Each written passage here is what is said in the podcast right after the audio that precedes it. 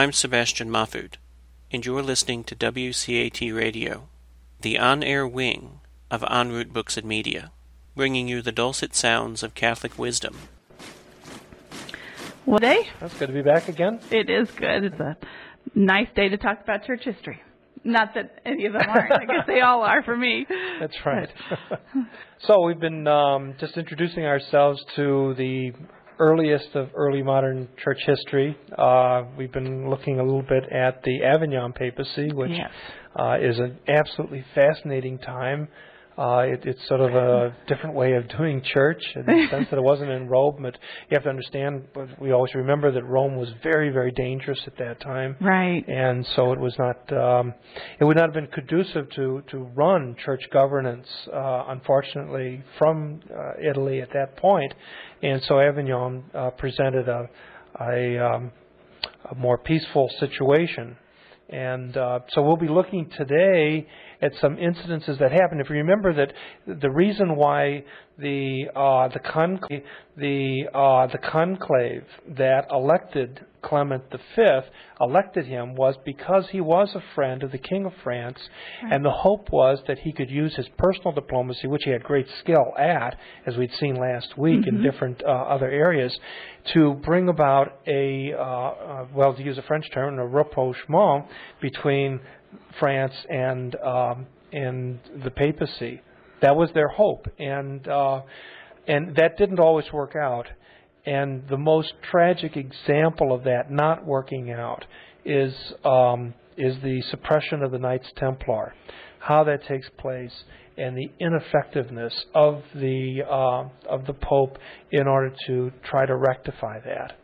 Briefly, um, instruct us again on the Knights Templar. I know that they were kind of started with the Crusades. It right? is, yeah. It's it's a fascinating group of of men. Uh, they had organized back in the 1100s, Okay. um, and they were known as the Order of the Poor Knights of the Temple of Solomon. Okay. Uh, hence the name the Templars. Okay. And uh, their headquarters, in fact, was on the top of Temple Mount. Uh, they were the occupants of, of that some of the, of the most sacred soil in the world for three religions, both Christianity, Judaism, and Islam. Both hold that uh, in in great respect. That was their headquarters, and um, and of course today I was going to say, that same site now is the Temple Mount. And- uh, I'm sorry, is is the Dome of the Rock? Is the Islamic site? I was going to say, uh, who who has possession now? Yeah, Okay. and, uh, yeah, that's right. And and as I say, they were uh, religious soldiers. Um, it, this seems very strange to us today how this would be, but it, but it was. Uh, these were men who dedicated their lives to protecting pilgrims on their Wow. on the road from the Mediterranean at the port of Jaffa to Jerusalem. And they lived by the rule of Saint Augustine. So they lived Oh, as as though that. they were Augustinians. Okay. They had uh, monks, uh, they had priests um, uh, in in this order. Uh, they were not allowed to fight. Uh, the other monks uh, who were soldiers, uh, that's what they did. So if you could imagine that that in the monasteries all throughout Europe, you'd have some monks who were bakers and others who were who were um, uh, brew ma- masters, and others uh, had vineyards, and and others took care of sheep. And well, these particular men they fought. They were uh, knights, and yet monks at the same time. Because it was difficult tra- travel Oh, through there. It was dangerous. There's Mhm. no doubt about it. And remember that after the first and second crusades, that um, you have a kingdom, uh, a Western kingdom, a Latin kingdom established in what is today uh, the Holy Land, and uh, in fact, there was a king appointed. Uh, to rule over that King Baldwin, and he certainly uh, welcomed the uh, the Knights Templar as an important element for the defense of um, of that area. This was a lawless area, also. Uh, go ahead. Didn't they also serve as some treasury? Yes, yes, they did. Uh, besides the the military uh, work that they did, um, they also they sort of backed into this. And here's a situation in which they uh, the Knights Templar had houses all over Europe. Okay. Now these are armed knights, Mhm. so their houses are safe. Safe houses. yeah, right. But well, they were safe not so much for people as much as for money. Oh, what you did was Oh, if you were yeah, safe. If you were traveling, for instance, let's say you were a merchant and, and you were traveling from um, from Paris and you were going to Cairo or Damascus. Damascus would be a good example. And uh, you wanted to go to Damascus in order to buy, I don't know, Persian rugs. Okay. Okay? It would be not safe for you to travel from Paris all throughout Europe, making your way all the way to Damascus carrying all that money. So what you would do is you would go to a Knights Templar uh, monastery, you would give them the cash, and then they would write a note saying to the um, uh, the knights at this other particular uh, place, headquarters, that you had given so much money to them, and uh, then they would give you that money. It's it's the beginnings really of of what we call banking or commercial paper Oh, okay. you know, uh-huh, sure. uh, checks. And so that's what you would do. You would travel to this other place. Well, if you were waylaid along the way and somebody, you know, said, "Give me your, you know, your money or your life," you go, "I don't have any money. I just have this note from the Knights Templar." They go, "That's no good. Move. Get out of here." And then they would go after somebody else that had some wealth. So you could get to Damascus, get your money, and then go buy your goods. So it it made uh, life easier. In the process of all of this, of course, the knights then had the money in order to use. And then another thing too is a lot of people were very uh, grateful for the service that the knights gave. Certainly, as far as uh, protection, but but also there are other services throughout uh, throughout Europe, and so often people would give bequests uh, Oh, to the knights, and so over a period of time, the knights had a lot of money in order to do their particular ministry okay. you know, and and and so they became quite uh, quite wealthy, and there were people who were jealous of that. Oh, hmm Uh, first of all, there were a lot of bishops who were jealous of it because uh, for two reasons. First of all, they were a papal order protected directly by the pope Okay. and their service was directly to the Pope. And so the bishop, if, if you had a, a monastery with the Knights Templar uh, headquarters in your diocese, you had no control over that diocese, that that, that property. They would um, have every right to raise money, have capital campaigns in your diocese. That, of course, would make your own diocese poorer for it. And so that that element of, of independence uh, did not endear them to the knights or even to other uh, monasteries. And and then, of course, as I see, uh, they were rich pickings for a ruthless king. And don't we have a ruthless king at this time? You know, Philip the 4th Philip the unfair, fair by complexion, unfair in the way he, he went around doing things. And and so uh, Philip, if you remember, at the installation of um, at the ceremonies of the installation of Pope Clement V, he kind of um, throws a, a dead fish into the whole ceremonies by taking the Pope aside and telling him, by the way, I've got evidence that the Knights Templars um, are a heretical group and they are practicing black masses and and all kinds of things. Well, of course, none of that's true. And the Pope was shocked, and so I just can't believe that. And the king says, "Well, let me tell you, you know." And, and so here you have this this kind of standoff. All of a sudden, then, in uh, 1307, one dark and stormy night, the uh, the French law, launched an attack that was set up by the Chancellor of France, Guillaume de Nozer- Nozeray, who we've seen before. You know, this is the guy that really uh, roughed up and led to the death of Pope uh, Boniface VIII. Well, this fellow launches an attack on, on the houses, especially in Paris, but all the houses of the Knights Templar, and disarms them overnight. It's done on October the 13th. It happens to be a Friday. And uh, from thereafter, Friday the 13th has just never been a, a, uh, a lucky day. Massive arrests all throughout France. Something like 50, possibly as many as 100 knights were rounded up. And they included the general, the grand master of, of the order, uh, Jacques de Molay. Uh, there's some really interesting books if, if people want to read more on this. Um, one of them I would really highly recommend is uh, called The Knights Templar and Their Myth. And I'm going to quote this a little bit later on. This is uh, Peter Partner. And Peter Partner has done some really good work on the Knights Templar and also on the myth that grows into what is Freemasonry. Oh. mhm. Okay.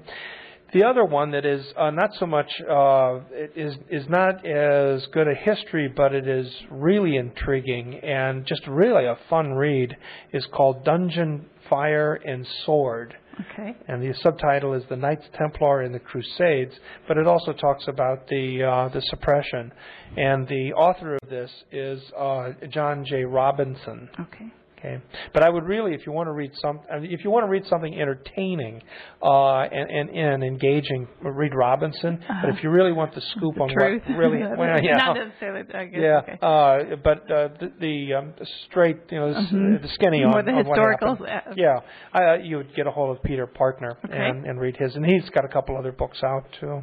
But this is uh, so this is this event that takes place on Friday the 13th of, of 1307 with the arrest of uh, of these knights. In fact, Clement at, at later on says that he believed as many as 2,000 knights were arrested in France alone. That's probably an, an exaggeration. Uh, there might have been 2,000 knights in France at the time, but certainly the first sweep uh, took out the leadership. That, Mhm. that was the intention to do that. The Templars should have been protected by Pope Clement. Yeah, he he should have um, challenged the king right then and there. Mhm. But remember, we're dealing with a diplomat with a, a diplomatic um, uh, mindset and personality, and so instead of confronting and challenging, which of course is a sort of a, a, a Boniface VIII kind of an approach, instead he looks for ways of nuances and, and negotiations and, and all of those uh, those sorts of things. The chancellor, um, Guillaume de Nogaret, finds a, a traitor, finds an ex knight who is willing to come up and, and, and spill the beans on these guys. His name is Esquin de Florian, and uh, as I say, he's an ex knight. He had left the Knights of, of the Templar of the Temple, and he uh, appears before court and argues that um, that he had been forced into demon worship, uh, that their worship includes the denial of Christ, and uh, and and that the Knights Templar were full of homosexual practices. Uh, one of the things that most uh, historians of the period point out is that uh, the accusation of homosexual practices is boilerplate. Just throw it on everything. you Mhm, know? mhm. Uh, if you want to discredit somebody, you say that whether it's true or not. Right. Whether any of this is true or not is very doubtful. Uh, Florian is the only one who makes these accusations. He has a good reason to grind an axe personally, uh, plus the fact that he's working for the king now. so I wouldn't exactly call him an unbiased witness, you know. He uh, presents this evidence, or the evidence is presented to Pope Clement the sixth, uh, the, the fifth rather, and he finds it absolutely incredulous. But uh, helping to convince the Pope is a small French army that arrives on his door to quote unquote protect him. Mm. Uh, so it's it's a, it's a little difficult. Now, what what happens now is uh, a, a total aberration of of the custom. The, the the proper order of an inquiry is that the Pope should call together the inquiry. He himself should uh, have the the court uh, now here stationed at Avignon go through an inquisition, and I mean that with a small I. It is literally an inquiry, uh, a grand jury. That's what we would call it today, a grand jury, to see whether or not there is uh, any truth to the accusations. If it's believed that there is truth to the accusations, then there would be a conviction, and at that point, the um, men would be then turned over to the secular authority and at that time they would undergo a, a trial, but it's not the kind of trial we think of. It is a trial of pain Mm. in order to determine whether or not uh, people are telling the truth or not. And, and and what happens then is that there's torture involved. Uh, the secular government is doing, not the church, but the secular government is doing this. if you persevere in your torture, um, it is a sign that, that God has given you the strength, and you're, you are you are uh, proclaiming the truth in your innocence. If you confess to the crime, then the truth has been told, and uh, so then you're punished.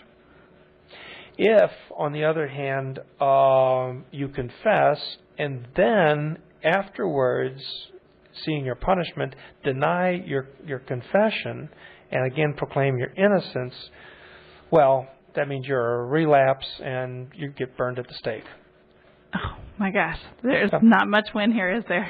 No, there isn't, uh, and and that is the fair way to deal with people. Okay. Well, I'm glad a few things have changed. yeah, that's that's for sure. We can certainly be proud of our own system, as yeah, flawed right, as it is. Yeah. Better than that.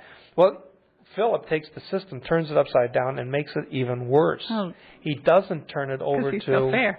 Well, that's right. Yeah, doesn't turn it over to a grand jury or the papal inquisition. Instead, what he does is he takes these knights and he tortures them right from the very beginning, the get-go, and then takes the confessions that, that come out of the torture, turns it over to the papal inquiry as evidence. Mm-hmm. It's it's absolutely backwards.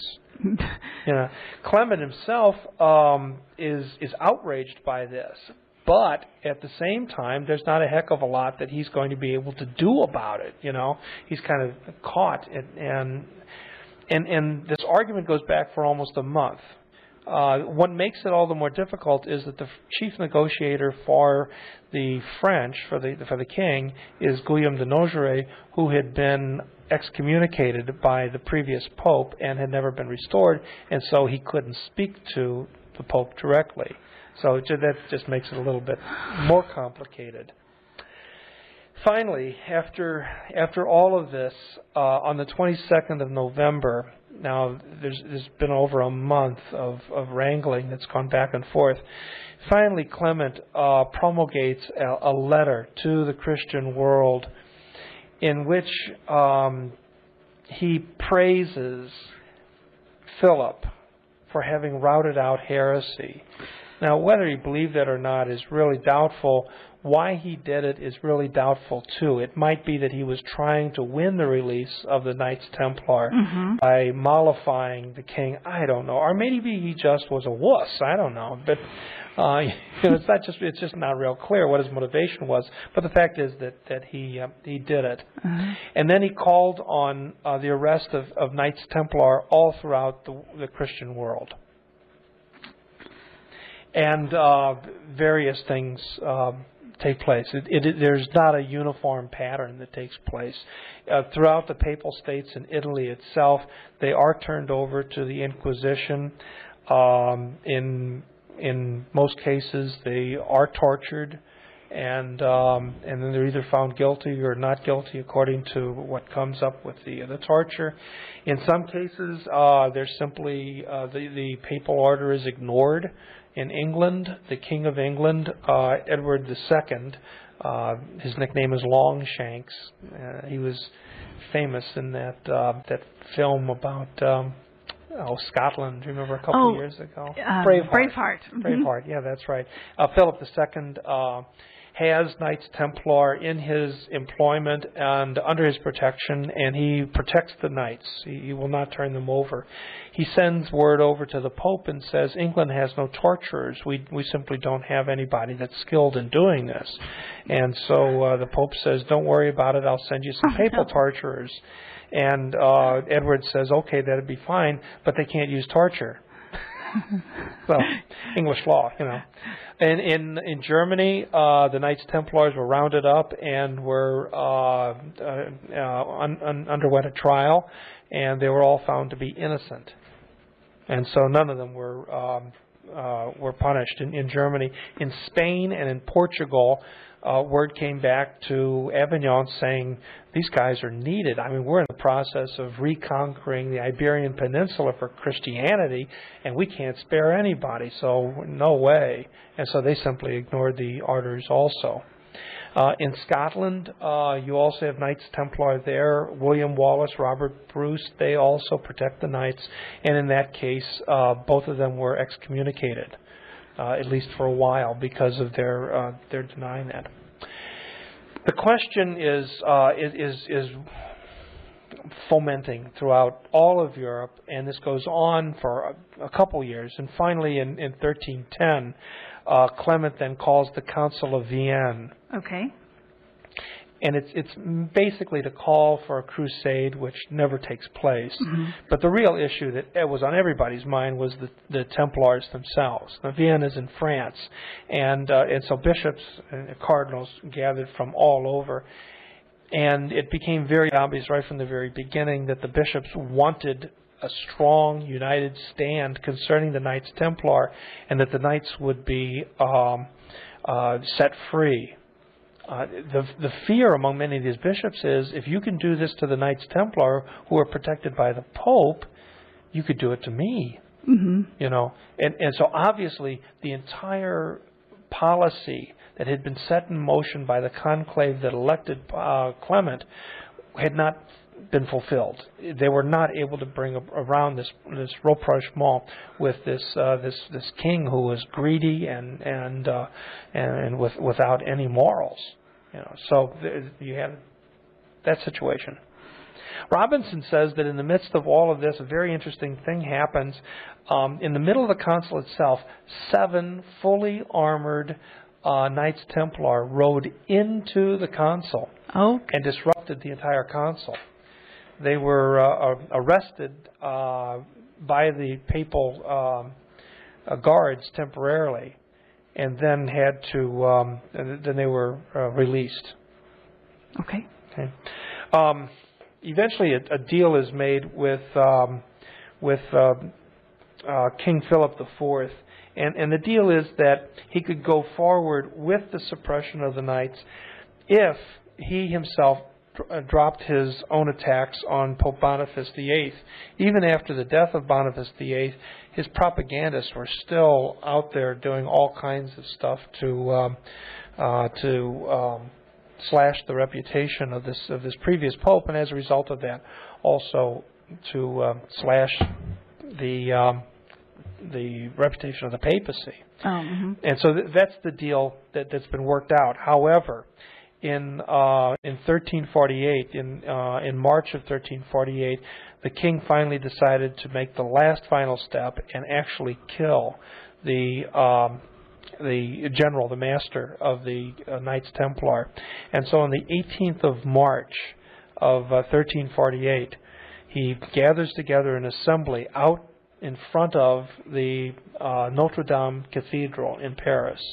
There's a, there's a big um, park sort of area. It's a big plaza there, and he and he brings um, these men out to and and he sets fires. He sets uh, sets them to be to burned at the at the stake. Um, it was incredibly cruel the way that, that you normally burn someone at the stake it was what's called using a stick fire. You take kindling wood mm-hmm. and and you surround the uh, the the, uh, the person with the kindling wood, and then you light it. And what mm-hmm. happens is it, it, it goes very very fast. It's a very fast uh, and and it, what it does is as it's going up, it uh, it denies the person oxygen and so within a minute or so, uh, the, uh, the, the person will die, and and generally speaking, they'll they'll die feeling the flames, but uh, but they're going to die of suffocation more than more than anything else. Um, on the other hand, what what uh, Philip does is he uses charcoal. Now, charcoal is very expensive back then because it has to be processed, and um, I mean, you know, it's think of it. It's like briquettes. Mm-hmm. And what does it do? It puts out a steady, constant slow heat. Ho- yes, slow heat. And so these two men are are being literally barbecued to death in front of the Notre Dame Cathedral. You know, it was a it was an incredibly cruel thing to do, and at the same time, it was a very stupid thing to do because it meant that they did not suffocate within a minute or a minute and a half. Instead, they had several minutes in order to make speeches. Oh, And this is exactly what they did. Now there are two men there. One of them was uh, Jacques de Molay. Hmm Uh, he's the the master of the uh, the Grand Master of the Knights Templar, and also another an, another knight uh, an assistant of, of his. His name is Geoffrey de Charnay. And both of these men had plenty of opportunity then to um, make speeches. Of course, there's a crowd there of hundreds of Parisians to listen to this. It is not what the king had intended. The final words of Jacques de Molay are these He invited the King of France and the Pope to join him in death within one year. At that, he died. One month later, Pope Clement died. Oh, wow. Eight months later, Philip died. Thus is born a myth. hmm You know, the uh, the story also continues that Wow. that the uh, the charred remains of both of these knights were taken and thrown into the Seine River. You know that the uh, the Notre Dame is on a on an Mhm. island in in, uh, in the middle of the Seine. They, they were thrown into the Seine River, and and the story goes that hundreds of people jumped into the river, swam out, and grabbed pieces of these charred bodies as relics. Relics. Uh-huh. know, and that's something. That is incredible. Yeah. Well, um, that's pretty much the end of that story, or would seem to be. And and what happens is that, and this is uh, really Peter Partner's his book, is that uh, what he does is he shows that this myth lays dormant for over 300 years. And just nobody's paying much attention to it. It's a very unfortunate moment in church history, all that. And then, some 358 years after the, the burning of Jacques de Molay and the knight Geoffrey de Charnay, um, there is a new interest that grows up, not around the knights themselves, but around chivalry. And it has to do with the publication of a book in 1672. And uh, it, it's uh, the the book itself is written by Elias Ashmole. The title of it is Institutions, Laws, and Ceremonies of the Most Noble Order of the Garter. Okay. Pretty esoteric. Uh-huh. know. Uh, he's one of the founding members of the Royal Society of uh, of London. And the deal is behind this book, and the reason why it's so popular is that it touches the nostalgia that comes up in the, the mid and, and latter part of the 1600s, the 17th century. There's sort of a, a new nostalgia for knightliness, uh, the, the chivalry, the brotherhood of these knights, that fraternity of knights, um, the, the code to live by, the, the way people dress, you know, all those sorts of things. Every once in a while, there are these these moments of those romantic, uh, in, in the you know, capital R sense, romantic uh, movements within uh, Western culture, and uh, and this is one of those that kind of just uh, comes up in the middle of all of that, and so the story itself finds itself being fanned, and and the story is whipped up once again by people like like Ashmole, uh, who's just a really interesting character. Not only is he a scholar and something of an historian, but he's also a a, a chemist, an experimental chemist, as well as an alchemist. Okay. You know, sort of a real interesting kind of a character. And so this was real grist for his mill to do this. Now, if you take what, what he's doing over in England and go back over to France, this is also the time of Louis the Fourteenth. Okay. Okay.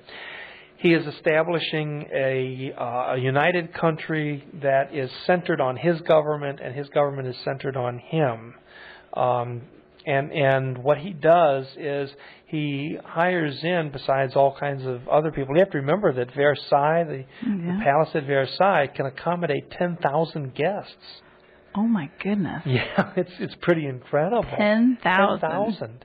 And um and and so he has this very large entourage and some of them actually worked. Not many, but some of them worked.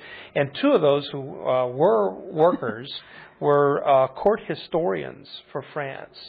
And uh, they were d- the uh, Dupuy brothers. One of them is Pierre and the other one is Jacques. And, um, and and these two guys spent their lives stu- working in the archives of the French government and uh, putting together a history of France, and particularly this era that takes place with Philip the um, the Fair. Now, what they do is they rehabilitate the reputation of Philip the Fair. Everyone who knows this man knows that he was a he was greedy and and immoral and and had no bounds and, and lawless, all this sort of stuff. But what they do is is they begin writing a history of Philip the Fair that makes him look good. Okay. Now, if they're if if he looks good, then who looks bad? Uh huh. I mean, it has to be Clement, Uh huh. you know. And so they're writing a history really that gives the impression that that the poor this poor king was manipulated by this really wily uh, pope. What it's the absolute opposite of of what would- what was going on, but. This is the 1600s. This is the 1600s. Okay. Yeah. So there they are, and they're publishing all of this kind of stuff. So there's a new interest in the Knights Templar. There's a new interest in the era of, of Philip IV. Um, there's an interest in, in knightly ways and all of these sorts of things. Okay, add into that the kind of a, a bizarre twist of the Enlightenment era. As you're going into the 1600s and 1700s, late- late 1600s and 1700s, people are turning to reason, to science. You know, these are the, this is the age of great scientific discoveries and all this. There is this uh, whole group of of, um, of of people, men and women, uh, who pride themselves as philosophes. They're philosophers. You, you know the names Montague and uh, Mon- uh, um, you know Montaigne, um, uh, Rousseau, Voltaire, Diderot. You can go on and Mhm, on, mhm. and uh, Montaigne rather. And and and so these these men then are uh, writing, um, uh, advocating reason, criticizing tradition, criticizing uh, revelation, criticizing religions that, that rely on revelation. There's a real uh, reason snobbery that's that's going around among the, the culture elite of the day. You know, the search for scientific precision. This is the age when, you know, with Diderot, the writing of the first encyclopedia, where he goes around and he tries to find all the people who um, know the most about one little item, has them write an article on it, and then puts it all in alphabetical order. It's kind of a brilliant idea, really. And uh, and and- but the idea was to gather together all human knowledge, you know, and and so in the midst of all of this, there's there's a re- rejection of religion and ritual and mystery and those. But here's the bizarre twist: these same guys who all day long are professing this at night like to get all dressed up in these funny looking hats and give each other these strange uh handshakes and incantation words. And you know you got the the candles and and the symbols in other words they're inventing their own ritual. Hmm you know as, as they're as they're sort of going along. They tend to be upper middle class and aristocrats. And th- they've got the leisure time to, to play with these games. In the midst of this incredible cauldron of an interest in in chivalry, in uh, a, a rewriting of the history of that period, in um, the scientific um, sterility of the daily life, then uh, mirrored by this kind of strange mysticism at night. Okay, you add all of that, you you pull in a very strange individual, a Scotsman. He's a, a Jacobite Scotsman, so he had he had been supporting King James of England, um, who was unsuccessful in maintaining the throne. In uh, 1736, he uh, goes over to France and he becomes known uh, among the French as Chevalier or the knight Sir uh, Ramsay. Chevalier Ramsay plays a very important role in the establishment of this this um, Masonic myth. Okay? And, and in 1736, he gives a speech to these knight guys, you know, these these um, these knight masons, and it's a wild creation, but it, it really catches people's imagination. It goes like this. Supposedly, in the most ancient of times, that there were great architects who had learned from the ultimate architect, who is God. And certain secrets were passed on among the Mesopotamians and among the Egyptians. Okay? There's this wisdom. And in their architecture, they, they express the wisdom of the cosmos by creating a microcosm in their temples and in their pyramids. Okay? Okay. Now, what happens as the story goes on, what ha- and of course they create these these great, you know, uh, you know the Tower of Babel, the uh, the great pyramids, and all of these, you know, the temples and all that. Now, the story goes on that at one point the uh, the Hebrews came into Egypt. They they where, where they come from? Mesopotamia. They came into Egypt, so they're coming in contact with these most ancient of peoples, and they learned the uh, the patriarchs of, of the Hebrews learned the uh, secrets of the universe, and so with that, they after they left Egypt, they carried Moses, uh, who was identified with the Egyptians anyway, All right. and and they uh, they carried that back to the Holy Land. Eventually, they will build their own temple, and this will be the um, the most important temple, of course, uh, of the Hebrews, the Jerusalem temple, and it'll be built by King Solomon, who is, of course, known for um, wisdom. Yeah. Okay. Okay. So there, there you have that part. Okay. Now Ramsay continues on. So you've got the, this. Um, story going. yeah, it is. It's a great story, and and the thing is, what makes it so great is it's based on a lot of really good half truths. hmm Sure. So what he then argues is, and very reasonably, that the Temple of Solomon is a microcosm of the macrocosmos. Okay, so the temple, which is on the Temple Mount, right? uh-huh. Okay, is uh, if you look at that temple and you understand that temple, you understand the wisdom of the universe.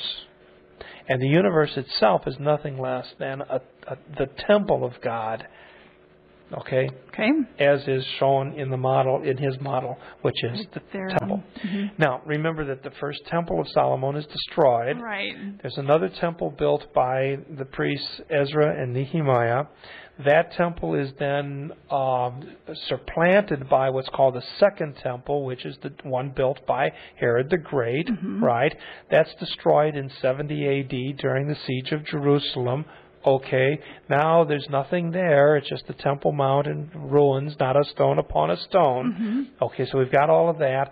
And it stays that way for hundreds and hundreds and hundreds, for a thousand years. And then what happens? Along come the Crusaders. These knights, these great Crusaders, come in, take over the Holy Land, and of course, one of those orders of knights then is um, is given as headquarters the temple grounds. And who are they? The Knights Templar. hmm The story then continues on that the Knights Templar learned from the ruins of the temple the esoteric knowledge of the entire universe.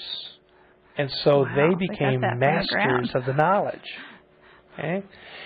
That made them rivals Oh. to whom? The Catholic Church. oh. Okay. And therefore, in the 1300s, the Catholic Church suppressed the Knights Templar with the aid of good King Philip, you know. And so they suppressed the Knights Templar in order to keep the truth from coming out, mm-hmm. to keep the enlightenment, the enlightenment of mankind from coming out, so that superstition and ignorance could prevail. And Ramsay then would argue that for hundreds of years, the, the mysteries of the Knights Templar remained locked away, and through Freemasonry is being revealed. Discovered. Yeah, but you can't let it out to everybody. No. You know, you gotta you gotta kind of share it amongst the. information. Sure, that's right. And the culture elite are the ones that are going to. uh, be the only ones going to understand that. I'm sure. I, I, that's exactly right. So there you have it. You know that it and it and it. um it just uh, it is very popular among so many of these Enlightenment characters uh, to do this kind of a thing. Um, examples of this, I mean, get right down into uh, some of our classic literature and class uh, and, and uh, classic music. The magic flute that that is Yes. uh, Mozart, Mozart's own work, is in, in fact full of all kinds of Masonic uh, imagery. Wow, I yeah, didn't realize very that. interesting. Um, if you look at the United States dollar, Yes. has all kinds of Masonic imagery on it. Um, what happens then is that it doesn't. This, this doesn't stay idle. In the 1740s, 50s, and, and so forth, um, it, it uh, the the myth itself morphs in, in various ways, and the next real development, according to Peter Partner, um, it takes place in 1760 in Germany with two collaborators. There's a French POW um, by the name of George Frederick Johnson. Okay. Uh, that sounds like a strange combination of names, but remember that Europe in the 1700s was actually much more cosmopolitan than it had been for the next couple hundred years. Um, this George Frederick Johnson meets up with a minister by the name of Pastor Samuel Rosa, and the two of them come up with with something that can't be called anything other than a Templarist scam. Okay. Okay. Now, how they do this is they have what they call grades of of vengeance. So that when you first enter into their under their group of um, of um, uh, of masons, Mhm. okay, they um, they first of all uh, you you make a a, a promise to um, to avenge the Knights Templar in some strange kind of a way. Okay. Then it goes a little bit further. The second grade goes a little bit further. The third grade goes further, and eventually you are then condemning or uh, promising vengeance on ultimately uh, upon the Pope and the Catholic Church and all of that. But that happens over time. You enter into you're given little bits of esoteric knowledge uh, at each one of these grades. But to enter into each one of these grades means that you, well, you have to have a new sword and uh, you know, so you have to buy a new sword, and, and you have to have a different uniform, and uh, you know, a, a new kind of turban with a, a little a little whirly bird on the top, or whatever, you know. Uh-huh. And and so, and of course, where do you buy those things? Where do you get those things? You get them from these two guys. Sure. Then every time you make that grade, you then put on a banquet for all your brothers. you know.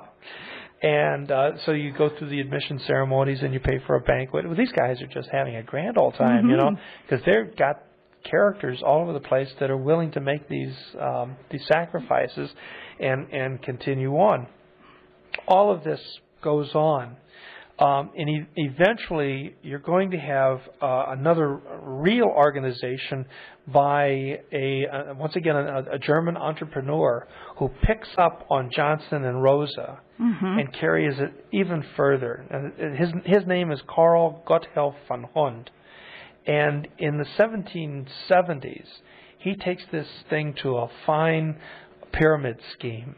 Okay. So that what he's doing is he's convincing other members of the lodges Mm-hmm. to go out and recruit other members, and they get a certain percentage. Mhm. Get the idea? Sure. And it just goes on and on and on like that. Ultimately, he's arrested for his activities. He's uh, sent off to do time in Wartburg Castle. You familiar with Wartburg Castle? No.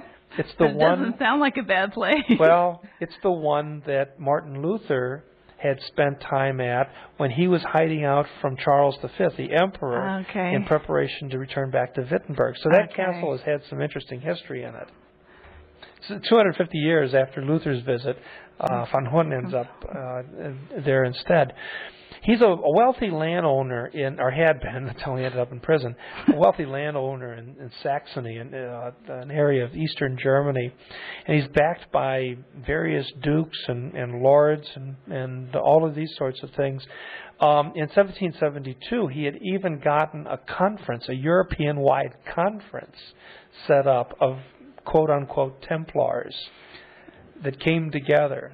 These guys are claiming to be spiritual descendants of the Knights Templar, and a bunch of them show up in Prussia for this uh, this big confab. Isn't that incredible? That is incredible. Yeah, 1770 or 1785. Um, by that time, you have a whole other movement that's underway.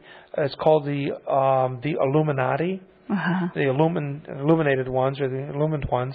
And in Bavaria, uh, it gets to be so dangerous in the government that the government actually suppresses it. This is 1785. It's actually suppressed, causes uh, widespread condemnation of the Bavarian government. There are many people that, that condemn the, the Bavarians for doing that. Even one fellow over here in the newly formed United States of America by the name of George Washington hmm wrote a letter condemning the Bavarian government for condemning the Illuminati. Wow. He himself, of course, was a Mason. Mm-hmm. Mm-hmm. Four years later, the French Revolution takes place. And there's a lot of question as to whether or not um, Templarism or the Illuminati or Freemasonry had anything to do with the French Revolution. And we don't find a smoking gun here. It's not a real clear evidence. Uh, but on the other hand, many of the revolutionaries themselves have Masonic backgrounds. Give you an example of that. Uh, Prince Talleyrand, um, who had been the foreign minister both during the revolutionary period and later on was the chief negotiator for um, for Napoleon Bonaparte. Uh, Talleyrand himself, had, uh, well, I, we, we've got to be truthful about this. He had been a bishop. Okay. Uh, and not only that, uh, as we'll see later on as we talk about the French Revolution and the Catholic Church, um, he had also been a very active member of, of the Masons. Mm. Uh, the ideals of, of Masonry, um, as they're expressed in their own literature, often have the same vocabulary as the ideals of the French Revolution Okay. The, um, the real impetus be- behind the French Revolution really are a whole bunch of clubs throughout France called the Jacobin clubs. And there is at least some evidence that, that these clubs are called Jacobin because they were first they first met at the uh, monastery of Saint ja- uh, James. Okay, and um, but but there's a relationship between those groups meeting there and um, and uh, Freemason groups that are also meeting at the same time. Um, you have the storming of the Bastille, the murder of the king, the terror that follows afterwards, and all of this. And um, all of this can be seen as a Templar fulfillment of the of the vengeance of um, of uh, the Templars of Jacques de Molay against the um, uh, the monarchy for for the murder of de Molay. Of course, we know that today the, uh, the de has a very special name among uh, Masons, and um, he's he's held in high regard as this myth is carried on. One of the interesting things I want to say something about Templarism today, but before I say that, uh, one of our seminarians is is currently working on a master's degree. Uh, and, and his topic is uh, the chosen topic that he has is the the evolution of discord between the Catholic Church and Freemasonry. And as he's looking at that, he also had to find the the, the actual historical um, origins of, of Masons, and he's come up with some very interesting ideas. Evidently, they're available on the on the web. It's not it's not any secret, but there are two kinds of approaches to Masons, Okay. and one is the the English approach or the British approach, and the other historically looking at it, and the other is the um, the French approach. And the French approach really comes from um, Ramsay, Chevalier Ramsay. This approach buys hook, line, and sinker the mythology that was invented by Ramsay. Uh, the the historical backgrounds that go back to the Knights Templar, the de Molay, all this sort of stuff, and uh, and and all the various degrees that that you belong. You know, the thirty something degrees.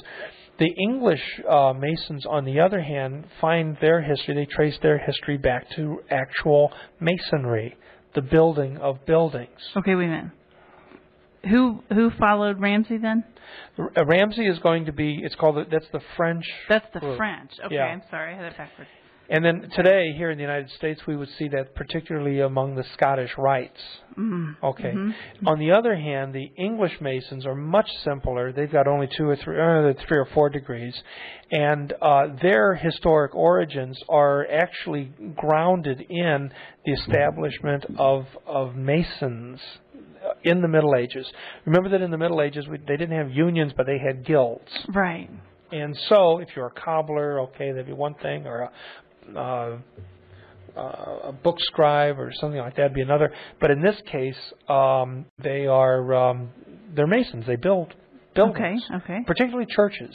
Okay. And so uh, it's out of that guild that is then formed a social club because after by the time of the Protestant Reformation, guess what? They weren't building churches anymore. You know, cathedrals simply weren't being built anymore, and so they found themselves building other things. But they banded together as a social organization as well as a uh, an economic organization, and so you have um, the that kind of masonry that continues on down today.